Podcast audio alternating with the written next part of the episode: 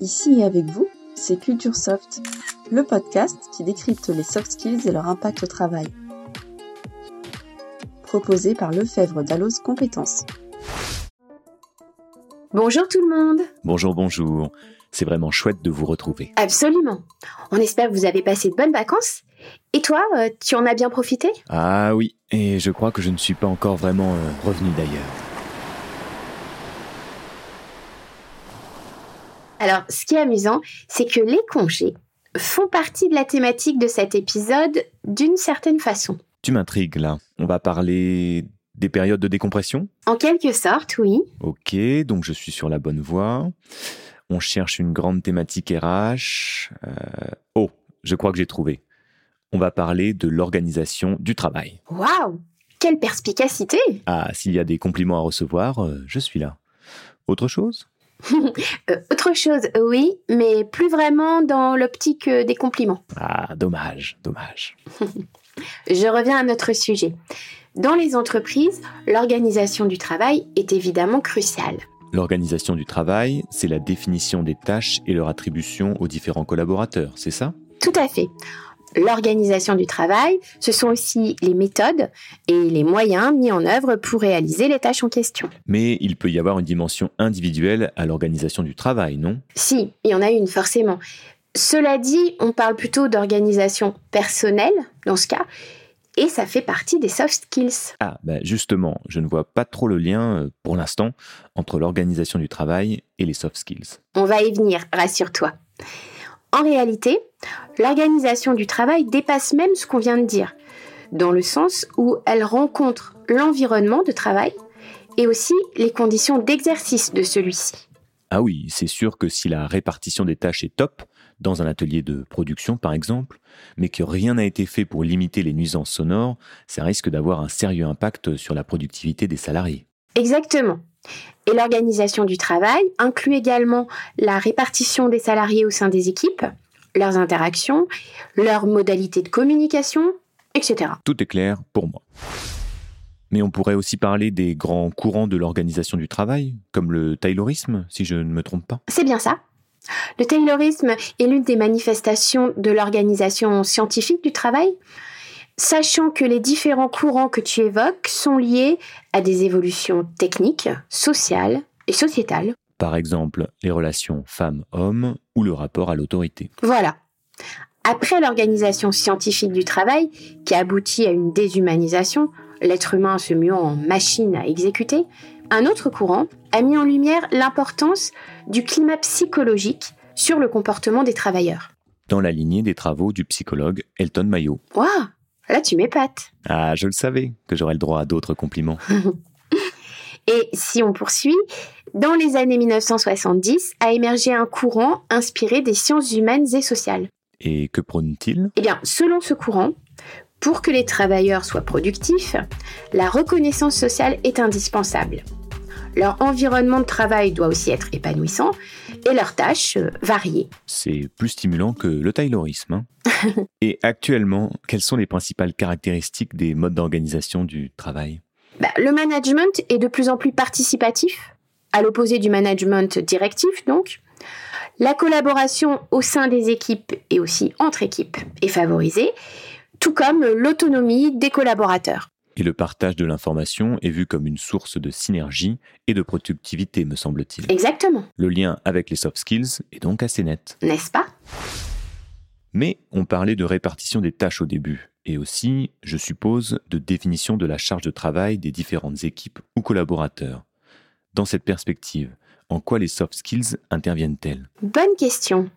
Quand on évoque les compétences soft, la plupart des gens pensent à l'écoute, à la communication, à la gestion des émotions. Or, dans le prochain baromètre des soft skills de Lefebvre Dalloz Compétences, ah ben, d'ailleurs c'est un scoop hein, parce qu'il n'a pas encore été publié. Alors attends, là je t'arrête, il nous faut un jingle spécial. Ah, bah, euh, oui, oui, d'accord. Donc, dans ce baromètre qui explore les soft skills vus de l'entreprise, eh bien, on constate que les compétences relationnelles en tout premier, puis les compétences émotionnelles, sont celles qui sont associées spontanément aux soft skills. Alors que les compétences organisationnelles en font aussi partie. Mais oui, bien sûr. On va prendre un exemple. dans une entreprise qui accompagne le développement des soft skills de ses managers. Ceux-ci sont à l'aise avec la gestion du temps et des priorités, parce qu'ils disposent de méthodes, ils ont une vision assez précise. Ils sont ainsi mieux armés pour détecter les problèmes que peuvent rencontrer leurs équipes dans les périodes où il faut accélérer notamment. Et ils peuvent partager de bonnes pratiques à leurs collaborateurs. Sur l'alternance des rythmes de travail aussi, ils savent à quel point les périodes de récupération sont indispensables après une période de rush. Ils les intègrent donc dans le planning des équipes. Mm. Les managers qui exercent leurs soft skills prennent également soin de rentrer dans le détail des missions, parce que celles-ci se décomposent d'abord en différentes activités, qui se décomposent à leur tour en une série de tâches, voire de micro-tâches. Or, il arrive souvent qu'une tâche, en apparence anecdotique, se révèle très chronophage. C'est vrai. Et cela peut désorganiser l'ensemble et donner l'impression que les collaborateurs manquent d'efficacité, alors qu'en réalité le souci est ailleurs. Et puis, les managers éveillés aux soft skills se méfient sans doute davantage de la réunionite. Tout à fait. Et ils savent par ailleurs quels sont les critères pour qu'une réunion soit efficace. Ça passe par euh, les collaborateurs qui assistent. Trop souvent, certains invités perdent leur temps parce qu'ils ne sont pas directement concernés. Ça passe aussi par l'ordre du jour, qui doit être très clair, et par l'objectif de la réunion, pour ne pas rester dans le flou à son issue et devoir faire euh, eh bien, une autre réunion. Dans une autre perspective, la pratique de feedback régulier entre collaborateurs et managers permet d'identifier rapidement, disons, une divergence entre la charge de travail prescrite d'un côté et la charge de travail réelle de l'autre. L'organisation du travail peut alors être réajustée. Mais dis-moi, sur la QVCT, le rôle des soft skills est assez flagrant, non? Alors, QVCT, qualité de vie et des conditions de travail. Il vaut mieux rappeler. bah, moi je trouve, hein, par rapport à ta question, mais tu penses à quoi? Eh bien, pour que les conditions de travail soient considérées comme satisfaisantes, il faut notamment que les collaborateurs puissent trouver de l'aide s'ils ont des difficultés à réaliser certaines tâches. Dans une entreprise où l'écoute et la coopération sont mises en valeur, c'est le cas, je suppose. Tu mets l'accent sur quelque chose d'essentiel. Les soft skills sont très importantes en elles-mêmes, chaque compétence en soi, hein, je veux dire. Mais plus encore, il est capital que les entreprises développent une culture soft skills qui irriguent chacun de leurs grands sujets. Hmm, je comprends. Une telle culture agit aussi bien sur les relations et interactions professionnelles que sur le développement des compétences et l'évolution de carrière. Les soft skills constituent un socle pour chacun de ces axes RH. C'est exactement ça. Sachant que dans le cadre du travail collectif, deux forces, si on peut dire, deux forces coexistent. D'une part, le besoin d'être ensemble pour faire en commun, et d'autre part, une aspiration à la reconnaissance des besoins propres à chacun. Par nature, ces deux forces peuvent s'opposer. D'accord. Et les soft skills vont permettre de les concilier?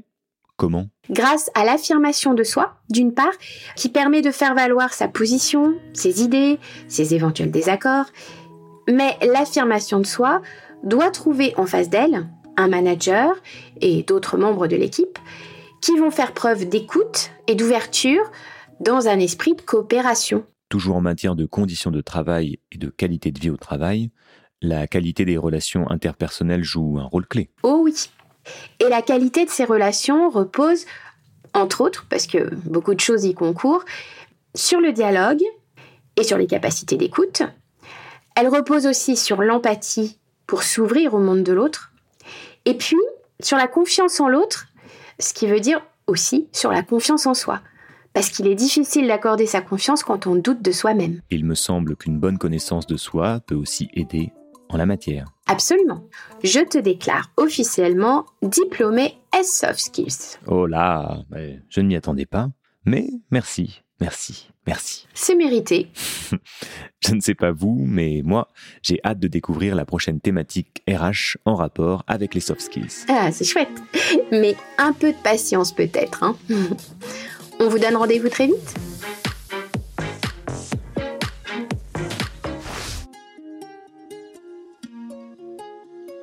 C'était Culture Soft, le podcast qui décrypte les soft skills et leur impact au travail.